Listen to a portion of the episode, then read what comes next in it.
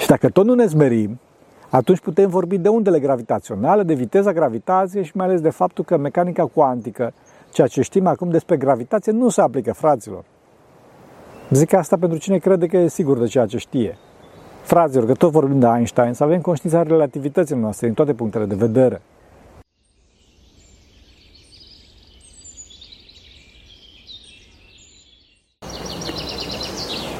Slavă Tatălui și Fiului Sfântului Duh și acum și purea și în vecii vecilor. Amin. Pentru că cine Sfinților Părinților noștri, Doamne, Iisuse Hristos, Fiul Dumnezeu, miluiește pe noi. Amin. Hristos a înviat. Mă gândesc acum, fraților, la Duminica Orbului, care continuă și intensifică atât ciclul apei, precum și caracterul faptelor Domnului, care sunt un caracter tulburător, în sensul bun al cuvântului, pe care l-am observat în cazul celorlalte minuni din duminicile precedente ale Pentecostarului. Da? Despre ce e vorba? Lucrurile încep oarecum natural când Iisus trece dinpreună cu apostolii prin fața unui orb din naștere. Apostolii întreabă cu nedumerire de ce e orb și de ce orb din naștere, întâi de toate, pentru că la prima vedere orice necaz este urmarea unui păcat. Asta însă e o abordare simplistă care nu poate să explice toate situațiile, ca și în cazul de față, nu? Apostolii zic ceva oarecum ilogic. Cine a greșit de s-a născut orb, zic ei? Sau el sau părinții lui de s-a născut orb?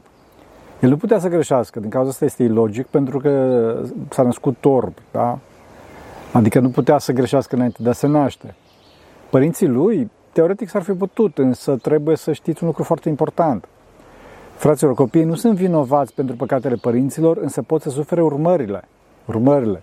De exemplu, dacă un copil este conceput când, când bărbatul este beat sau femeia se îmbată în timpul sarcinii, atunci copilul foarte probabil că va avea probleme, va fi bolnăvicios, mai ales cu sistemul nervos și va atrage o viață aceste lucruri.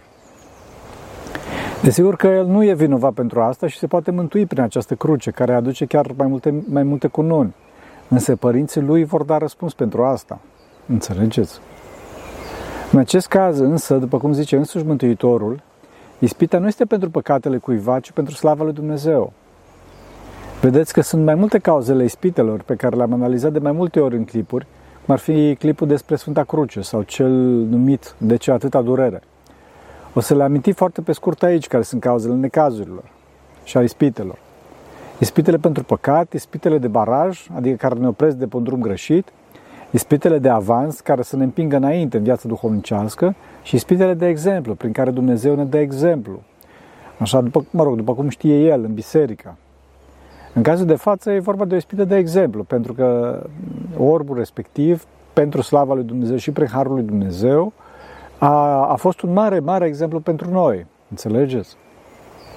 Vedeți că Domnul zice acolo că trebuie să facă lucrurile celui care l-a trimis până când e lumină, pentru că dacă după, că dacă după aceea vine noaptea, cum zice Domnul acolo, nu mai poate să lucreze nimeni. Întâi de toate vedem că Domnul, care se numește pe sine Lumina Lumii, arată că această lumină vine din ascultarea sa față de Tatăl. Desigur că Hristos este Dumnezeu atotputernic și nu are nevoie să asculte de nimeni, însă spune și acționează astfel pentru că trebuie să ne învețe modul corect de a fi. Înțelegeți? Acum, e un lucru foarte interesant și important aici, faptul că Hristos Dumnezeu, care este Lumina Lumii, nu poate să lucreze când vine întunericul. De ce? Știm că Dumnezeu își limitează în mod voit atotputernicia la limitele libertății umane, la limitele voii umane. Deci, fraților, întunericul este înțepenirea omului în voia sa, egoistă, provocată fie de moartea trupească, fie de extremele existențiale, adică mândrie, deznădejde, indiferența păcătoasă. Fraților, omul nesimțit rămâne în întuneric. Înțelegeți?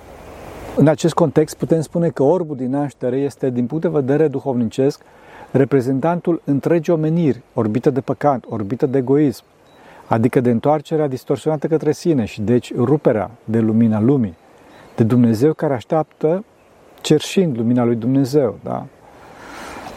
Asta este orbul, fraților. Acum, ca să fiu drept, dacă mă gândesc mai bine, orbul acesta era un exemplu de răbdare, de smerenie și de curaj. Fraților, dacă remarcați că el nu se revoltă împotriva lui Dumnezeu și își acceptă soarta, cerșind ca să-și câștige existența, fără să aibă o viață pătimașă, adică, de exemplu, să își nece amar o băutură sau ceva asemănător, ci din contră, folosindu-se de faptul că era rupt de, rupt de lumina materială a acestei lumi, cu alte cuvinte, era rupt de o mulțime de centri de atenție ademenitori ai acestei lumi, orbul din naștere lucra virtutea, adică luminarea minții și căutarea lui Dumnezeu, după cum vom și vedea puțin mai târziu. Nu știu dacă la fel face toată lumea care se află în întuneric. Asta chiar dacă l-am dat pe orb de exemplu reprezentativ pentru lumea asta căzută, înțelegeți? Sigur că nimeni nu se roagă ca cineva să fie orb din cauza, mă rog, din cauza avantajelor pe care le-am amintit, însă în cazul în care cineva este astfel, orb, adică, desigur că are avantajul de a fi cu mintea neîmprăștiată și de a se putea aduna în sine și a, a, a se ruga mult mai bine și a-L descoperi pe Dumnezeu mai ușor în inima sa. Înțelegeți? Problema e desigur ca să-L găsească. Cum spunea, nu ne rugăm pentru ca cineva să fie orb, Doamne ferește, pentru că asta e mare lipsă de iubire din partea noastră, iar pe de altă parte nu știm cine poate să reziste la asemenea cruce, fără ca să se revolte împotriva lui Dumnezeu. Acum, mai deplâns însă decât orbii sunt cei care văd și nu știu, și nu știu că sunt orbi. Cum spunea Mântuitorul, orbi adică orbi la minte, orbi duhovnicești. Da. Cei care cred că văd și nu văd. Vedeți că lumea departe de Hristos în care a trăit orbul era chiar mândră de sine și convinsă de faptul că vede și prin asta se depărta și mai mult de Dumnezeu. De fapt, acest fenomen se continuă până astăzi. Oamenii care se mândresc cu cunoștințele lor se cred mici Dumnezei, bazându-se pe aceste cunoștințe. Și se depărtează pe baza autodumnezeirii lor de Dumnezeu cel adevărat, care este izvorul existenței și izvorul iubirii. Deci, din cauza asta, fraților, cei care au cunoștința distorsionată prin lentila mândriei, cunoștința luciferică, cunoștința diavolească, nu există cum trebuie. Sunt distorsionați. Nu au liniște și nici iubire niciodată. Încearcă să stăpânească, să controleze, să-i preseze și să-i urmărească pe ceilalți, încercând astfel să-și capete validarea și siguranța de la cei mulți. Fraților, asta nu se poate. Validanța și, validarea și siguranța vine numai prin unirea cu Dumnezeu cel iubitor și adoputernic. Înțelegeți? Numai de sus vine. Cunoștința folosită în scop egoist, în mod necesar, e agresivă și devine o armă împotriva celuilalt, de care s-a despărțit prin egoismul mândriei. A mândriei celui ce crede că știe. Nu știe nimic, fraților, pentru că știința adevărată vine de la lumina iubirii lui Hristos. În afara acestei lumini, toți suntem niște orbi, fraților. Totul este dacă plângem sau nu după lumină, după lumina cea adevărată, cea duhovnicească. Să nu ne uităm în condiția de cerșetori, fraților, și să ne asumăm. Vedeți că orbul și-a asumat condiția rugându-se și cerșind și atunci a venit Hristos și a scuipat jos. Un gest, mă rog, care poate fi interpretat la prima vedere ca un gest înjositor. Însă Domnul l-a scuipat pe jos ca să facă din praful de pe jos noroi, da? Care l-a pus în orbitele goale ale orbului din naștere. Omul fiind orb din naștere, n-avea ochi, fraților, și Domnul i-a făcut ochi. A fost o mică repetare a cărții fra- facerii, fraților. Domnul i-a făcut ochi. Însă vedeți că a respectat libertatea de alegere. Adică a dat o ascultare, o poruncă, o trimitere. Și dacă o făcea, atunci ar fi recăpătat vederea. Orice faptă bună provine din conlucrarea între Dumnezeu și om. Dacă omul, fraților, nu se roagă și cerșește, Dumnezeu trece pe alături, însă nu intervine. E nevoie ca și omul să-și facă partea lui. Din cauza asta Hristos l-a trimis pe omul orb la scăldătoarea Siloam, care se tâlcuiește trimis, după cum are grijă să notează evanghelistul. Fraților, să nu vă imaginați că asta este o ascultare simplă. Să nu uităm că omul era orb, iar, iar scăldătoarea Siloam, adică scăldătoarea de purificare, era destul de departe de oraș și trebuia coborâtă o pantă, mă rog, relativ abruptă. Desigur că probabil că orbul știa pe unde este, însă oricum era o performanță pentru orb să ajungă acolo, mă rog, din câte mă gândesc. Desigur că scăldătoarea Siloam, pentru că era în vremea aceea scăldătoarea în care se purificau iudeii, este și simbol al harului și al botezului, cum vorbeam despre apă ca simbol, da? De fapt, am vorbit mai pe larg în clipurile anterioare despre apă ca și simbol al harului Duhului Sfânt. Oricum, orbul face ascultare, se duce, se spală de noroiul materiei care acoperă ochii noi, ochii noi făcuți și se întoarce văzând, văzând. Vedeți că ascultarea deschide ochii minții, prin spălarea de patii, Iar cel care vede se întoarce la locul său, în locul său, natural. Fraților, fără ascultare și nevoință, nu se deschid ochii minții. Acum, că e vorba de ochii, că e vorba de ochii minții, de, de, de deschiderea ochilor minții, se vede cu prisosință din faptul că orbul are curajul mărturisirii și luminarea înțelepciunii. Vedeți că la început mărturisește pe Iisus cu blândețe și hotărâre în fața celor din comunitatea sa, în fața vecinilor și cunoscuților care mai să nu recunoască dacă el era cel mai înainte orb sau nu. Vedeți că după ce le dă toate detaliile pe care le știa, adică cum Domnul i-a uns ochii cu noroi și l-a trimis la scăldătoare, aceștia, șocați de cele întâmplate și oarecum nemulțumiți de faptul că nu știu unde este Iisus, îl duc la farisei să relateze și acolo întâmplarea. Acolo se naște dezbinare între ei, pentru că, după cum am mai spus, Hristos urmărește tulburarea cea bună. Este disruptiv, în sensul bun al cuvântului. Încearcă să-i scoată pe oameni din cadre foarte strâmte ale propriului egoism, ale propriei viziuni. Înțelegeți? În acest caz, ceea ce era de neacceptat pentru iudei era faptul că a făcut o mare minune, faptul că îl vindecase pe om, pe, om, pe orb, pe orbul din naștere, de pe om respectiv, îl vindecase în zi de sâmbătă. Duhul trupesc în care gândeau îi împiedica să iasă din cutia mentală în care erau și faptele contradictorii la care erau supuși de această tulburare bună provocată de Hristos le oferau un mister, o criză care se impunea rezolvată, mai ales că fostul orb mărturisea despre vindecătorul său că era proroc. E proroc. Adică cea mai mare cunoștință omenească pe care un om poate să aibă despre, despre cineva, despre Iisus în cazul de față. Ca cineva să-L mărturisească Dumnezeu pe, pe Iisus, e nevoie de Harul Duhului Sfânt, fraților. Iudeii, în tulburarea lor, îl cheamă pe părinți, îi, îi cheamă pe părinții orbului, da, ca să se asigure că într-adevăr e vorba de copilul lor care s-a născut orb și nu de altcineva. Fac asta de ce? Fac asta că sunt, încearcă, așa, oarecum disperat, să rezolve criza asta prin cunoașterea luciferică, adică prin logica pământească. Fraților, asta se întâmplă până astăzi. Oamenii logici, care chiar sunt buni cunoscători ai diferitelor legi, în diferite sectoare, da? Teologic, politic, social, științific și, mă rog, hai să zicem și artistic, ajung să creadă că prin cunoștința lor pot să stăpânească totul, adică orice situație și chiar orice persoană. Însă, fraților, vine vremea îngăduită de Dumnezeu, când Domnul le dovedește că nu se pot stăpâni nici pe ei înșiși. Înțelegeți? În cazul fariseilor de atunci, agresivitatea lor era evidentă și din cauza asta părinții orbului au fost foarte stricți în răspunsurile lor, confirmând doar faptul că este fiul lor și că s-a născut orb. Însă după aceea accentuează, dezicându-se, bineînțeles, din frică, dezicându-se de protecția față de copilul lor, da? Zicând iudeilor, e în vârstă, întrebați-l pe el cum i s-au deschis ochii. Noi nu știm, nu știm, întrebați-l pe el. Înțelegeți? Era o mare presiune acolo, fraților. Și de ce?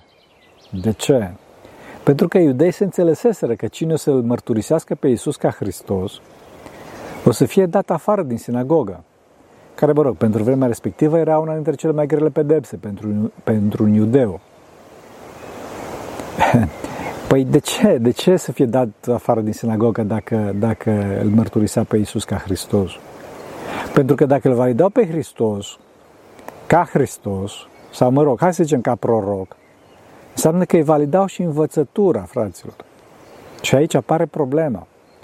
Problema este că învățătura și comportamentul lui Hristos ne vădește de păcat. Ne arată că suntem păcătoși. La lumina lui Hristos vedem cât de păcătoși suntem. Și aici e punctul critic, fraților. Acceptăm vederea mizeriei din noi și începem cu ajutorul lui Dumnezeu să facem curat? Sau închidem ușa în fața luminii?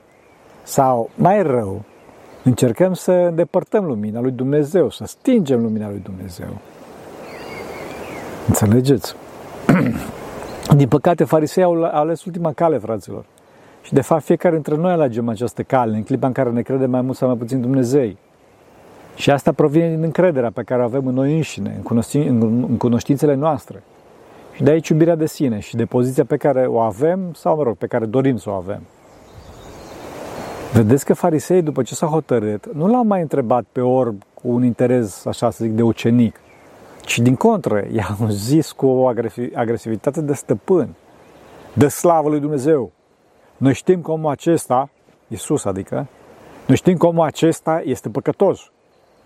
Adică îl conjură să spună adevărul. Nu știu dacă știți, expresia "de slavă lui Dumnezeu" în vremea respectivă era o presiune pe om să spună adevărul. Iar adevărul, în cazul de față, era cel servit de ei, era sentința pe care ei au scos-o. Adică, noi, cum spuneau ei, că noi știm că omul acesta este păcătos. Asta e o formă clasică, fraților, de tiranie frontală și de impunere a unei narrative călcând în picioare cunoștința oamenilor și conștiința oamenilor. Și chiar mai mult, călcând în picioare experiența personală, experiența personală a celor mulți. Înțelegeți? La acest pumn de ură, fraților, orbul luminat de Dumnezeu răspunde cu dreptate și cu siguranța harului din inima sa, chiar dacă se smerește pentru a nu escalada ura. Frații, nu trebuie să fim agresivi și să escaladăm ura, dar trebuie să mărturisim. Înțelegeți? Orbul zice că dacă Iisus este păcătos, el nu știe. Știe doar faptul că a fost orb și acum vede. Vedeți că adevăratul puternic și totdeauna trebuie să-l acceptăm, chiar dacă el este împotriva științei noastre, sau mai presus de logica noastră. Dacă însă ne opunem adevărului, frontal, da, bazându-ne pe mintea noastră, vom fi loviți frontal, precum fariseii care au izbucnit, zicând iarăși, ce ți-a făcut? Cu? Cum ți-a deschis ochii? Da? De ce? Pentru că erau incapabili să rezolve situația de criză în care se aflau din cauza lipsei, lipsei flexibilității smereniei, provocată, mă rog, de multele cunoștințe pe care credeau că le aveau. Orbul luminat de Dumnezeu le spune frontal, iarăși, cu oarecare îndârjire, ca să scape de presiunea asupra lui. Acum v-am spus și n-ați auzit. De ce vreți să mai auziți odată? Nu cumva vreți și voi să vă faceți ucenici ai lui? Vedeți cât de normal, adevărat și totodată inacceptabil pentru o minte căzută, pentru o minte antihristică, încrâncenată în egoismul ei. E acest uh, comentariu care e de bun simț a orbului, da? Ei, bineînțeles că farisei l-au ocărât, răspunzând însă nu normal și adevărat, da? Ci total distorsionat și oarecum hilar. Da? Adică l-au ocărât, fraților, spunându-i că orbul este ucenica lui Hristos. Lucru care, bineînțeles, nu e de ocară, ci cea mai mare laudă. Iar pe de altă parte au spus că ei sunt ucenicii lui, că ei sunt ucenicii lui Moise, că de fapt Moise a profeții despre Hristos. Vedeți, fraților, că ocară nu constă în principal în conținutul cuvintelor, cât în dispoziția de ură, de atac pe care o are cineva. Acesta a fost un atac de ură din partea fariseilor, care în întunecarea minții lor doreau să stingă lumina care venea prin Hristos. Vedeți că întunecarea urii se vede și din faptul că aceștia îl urau pe Hristos, care a făcut un atât de mare bine, cu, cu toate că spunea despre el că nu știm de unde este. Da? Îl urau fără să știe de unde este. Păi bine, omule, dacă spui că nu știi de unde este, atunci de ce îl urăști? Că, că, că faci o asemenea minune în zi de sâmbătă, când, de, că, când nici medicina actuală de astăzi, în secolul douăzeci și unu, nu e stare să o facă, în orice zi a săptămânii ar cădea. E noaptea minții, fraților, provocată de ură, combinată cu mânie. Înțelegeți? Acum a fost un orb care acum e luminat, adică liber, pentru că trebuie să știți că cine, cine, că cine este unit cu adevărul iubitor, Hristos, este liber. Le răspunde, băi, oameni, în asta stă minunea mai mare oarecum decât deschiderea ochilor mei. Că voi, luminătorii poporului, nu știți de unde este și el mi-a deschis ochii. Noi toți știm că Dumnezeu nu ascultă pe păcătoși, și numai pe cel care îl cistește pe Dumnezeu și îl ascultă pe Domnul, pe ăla îl ascultă. Fraților, din veac nu s-a pomenit ca să se deschidă cineva, ca să deschidă cineva ochii unui orb din naștere. Niciodată nu s-a întâmplat treaba asta. Dacă aceasta n-ar fi fost de la Dumnezeu, n-ar fi putut să facă nimic. Adică e fenomenal, fraților, că voi care ați trebuit să fiți specialiști în problema asta, a cunoașterii lui Dumnezeu, habar n-aveți. Asta le-a zis-o. Înțelegeți? Când au auzit această logică impecabilă care le demonstra greșeala, farisei, într-o izbucnire emoțională, orgolioasă, într-o izbucnire de mânie necontrolată, provocată de mândria lor rănită, mă rog, strigă la el fără prea multă logică. Cum zice, te-ai născut întreg în păcate și tu ne vezi pe noi? Ca și cum ei nu ar fi născuți în păcate, sau ar fi născuți parțial în acestea. Fraților, poate că vă mirați de text, că nu sună bine din punct de vedere al exprimării. Și așa și este. Să știți însă că nu e o greșeală de traducere. Și în original este astfel. În amartie si genitis solos. Tradus cu aceeași topică este, în păcate tu te-ai născut tot. Foarte dur și oricum e logic, nu sună bine. Da, dar ăștia erau mânioși, erau întunecați la mință, fraților. Nici măcar nu mai putea să vorbească cum trebuie. Fraților, ca o paranteză, în clipa în care suntem mânioși, nu deschidem gura, am spus asta de multe ori. Și mai ales să nu acționăm cum au acționat fariseii, adică l-au dat afară și la propriu și la figurat. Cu toate că, nu știu dacă ați remarcat, orbul niciodată n-a făcut atac la persoană. Vedeți însă că în clipa în care l-au crucificat pe orb, adică l-au aruncat afară, l-au eliberat total. În starea asta de crucificare și de libertate, în adevăr, adică de om dat afară, de dizident, pentru Hristos, îl găsește Hristos adevărul și îl întreabă: crezi tu în Fiul lui Dumnezeu? Fraților, asta e fantastic! De ce? Dacă înainte de mărturisire orbul nu știa unde este omul care l-a vindecat și spunea despre el că este doar un profet, după cum spuneam, acum este întrebat dacă crede în Fiul lui Dumnezeu. Să nu uităm că pentru evrei asta era de neconceput. Era ceva foarte înalt, pentru că evrei nu aveau conștiința unui Dumnezeu trinitar format din trei persoane, adică Sfânta Trăime. Din contră, legea veche se punea mare accent pe unicitatea lui Dumnezeu pentru a feri de pericolul politeismului. Chiar, mă rog, dacă apare adumbri, adumbrit așa ideea de Fiul lui Dumnezeu sau Fia lui Dumnezeu, să nu era manifest în sensul strict ființal în care îl întreabă acum Hristos pe orb. Vedeți, fraților, asta este o tulburare bună extraordinară, un comportament și mai disruptiv din partea lui Hristos, mai ales pentru un evreu cerșetor din vremea respectivă, fraților. Însă vedeți ce înseamnă virtutea omului acestuia desprins de lume, în fericirea luminii duhovnicești, dincolo de lumina materială. Vedeți că omul nu-l agresează pe Domnul zicând: bă, omule, ai nebunit, ce tot vorbești, nu există așa ceva, Fiul lui Dumnezeu. Sau pe de altă parte, nu cade în fața binefăcătorului său într-o așa prosternare timorată, subrațională, nu care cumva să-l contrazică sau să-l deranjeze cu ceva. Știți, așa ca un animal, să zic aproape. Din contră, îl întreabă pe Domnul cu înțelepciunea și cu luminarea smereniei. Și cine este, Doamne, ca să cred în El? Înțelegeți? Și atunci Domnul, într-o fantastică replică de la egal la egal cu ce smerit, înțelept și luminat, a zis plin de iubire și smerenie: l-ai și văzut. Și cel ce vorbește cu tine, acela este. Fenomenal, fraților, fenomenal. Vedeți că nu zice: eu sunt, că putea să zică. Însă din smerenie nu se prezintă în sens egoist, ci ca cel care vorbește cu tine, acela este. Pe de altă parte, fraților, dincolo de lucrul ăsta extraordinar, mie îmi place foarte mult introducerea foarte făcătoare de bucuria Domnului, care zice: l-ai și văzut. Adică tu, orb fiind, n-ai văzut multe lucruri la viața ta, însă deja l-ai și văzut pe însuși Fiul lui Dumnezeu, fraților. Desigur că Domnul a spus asta și pe plan duhovnicesc, adică deja l-ai și văzut pe Hristos în inima sa, Hristos care ți-a dat puterea să, să mărturisești pentru adevăr. Înțelegeți? Dovada, dovada faptului că are harul lui Dumnezeu în inima sa este ultima mărturisire pe care o face orbul, cu mult înaintea Sfântului Petru, adică mărturisirea că Iisus este Fiul lui Dumnezeu și că el crede în Domnul și se închină lui. Vedeți că verbul folosit pentru a se închina, proschino adică, este închinarea adresată divinității, fraților, și sfinților. Nu este vorba de simpl, simplă înclinare în fața unei persoane respectabile, de exemplu. Vedeți, fraților, că smerenia, conștiința orbirii noastre, ne duce la lumina lui Hristos. Conștiința condiției noastre de cerșetor, asta ne salvează. De fapt, însuși Domnul, comentând după aceea, asta zice, că a venit în lumea aceasta pentru ca cei care nu văd să vadă, iar cei care văd să fie orbi. Câțiva dintre farisei care erau cu el, dându-și seama că Domnul vorbește pe plan duhovnicesc și simțindu-se atinși de asta, i-au replicat: nu cumva suntem și noi orbi? Căruia Domnul le răspunde că încrederea în sine, mândria, da, e pricina orbirii. Zice Domnul: dacă aș ști că sunteți orbi, n-ați avea păcat. Însă pentru că ziceți că vedeți, păcatul rămâne asupra voastră. Înțelegeți? Fraților, brutalitatea și întunecarea asta a oamenilor care se cred cineva se vede până astăzi. Și la nivel personal, și la nivel comunic- comunitar, și la nivel internațional. Cunoștințele tehnologice, fraților, sau de altă natură, care duc la mândrie, nu sunt bune. Chiar dacă, mă rog, poate fi, pot fi oarecum exacte din punct de vedere, hai să zic, științific. Cine știe și se mândrește cu ceea ce știe și ești sigur de ceea ce știe, nu a învățat încă, încă să știe cum trebuie, fraților. Asta nu e luminare, asta este înfumurare.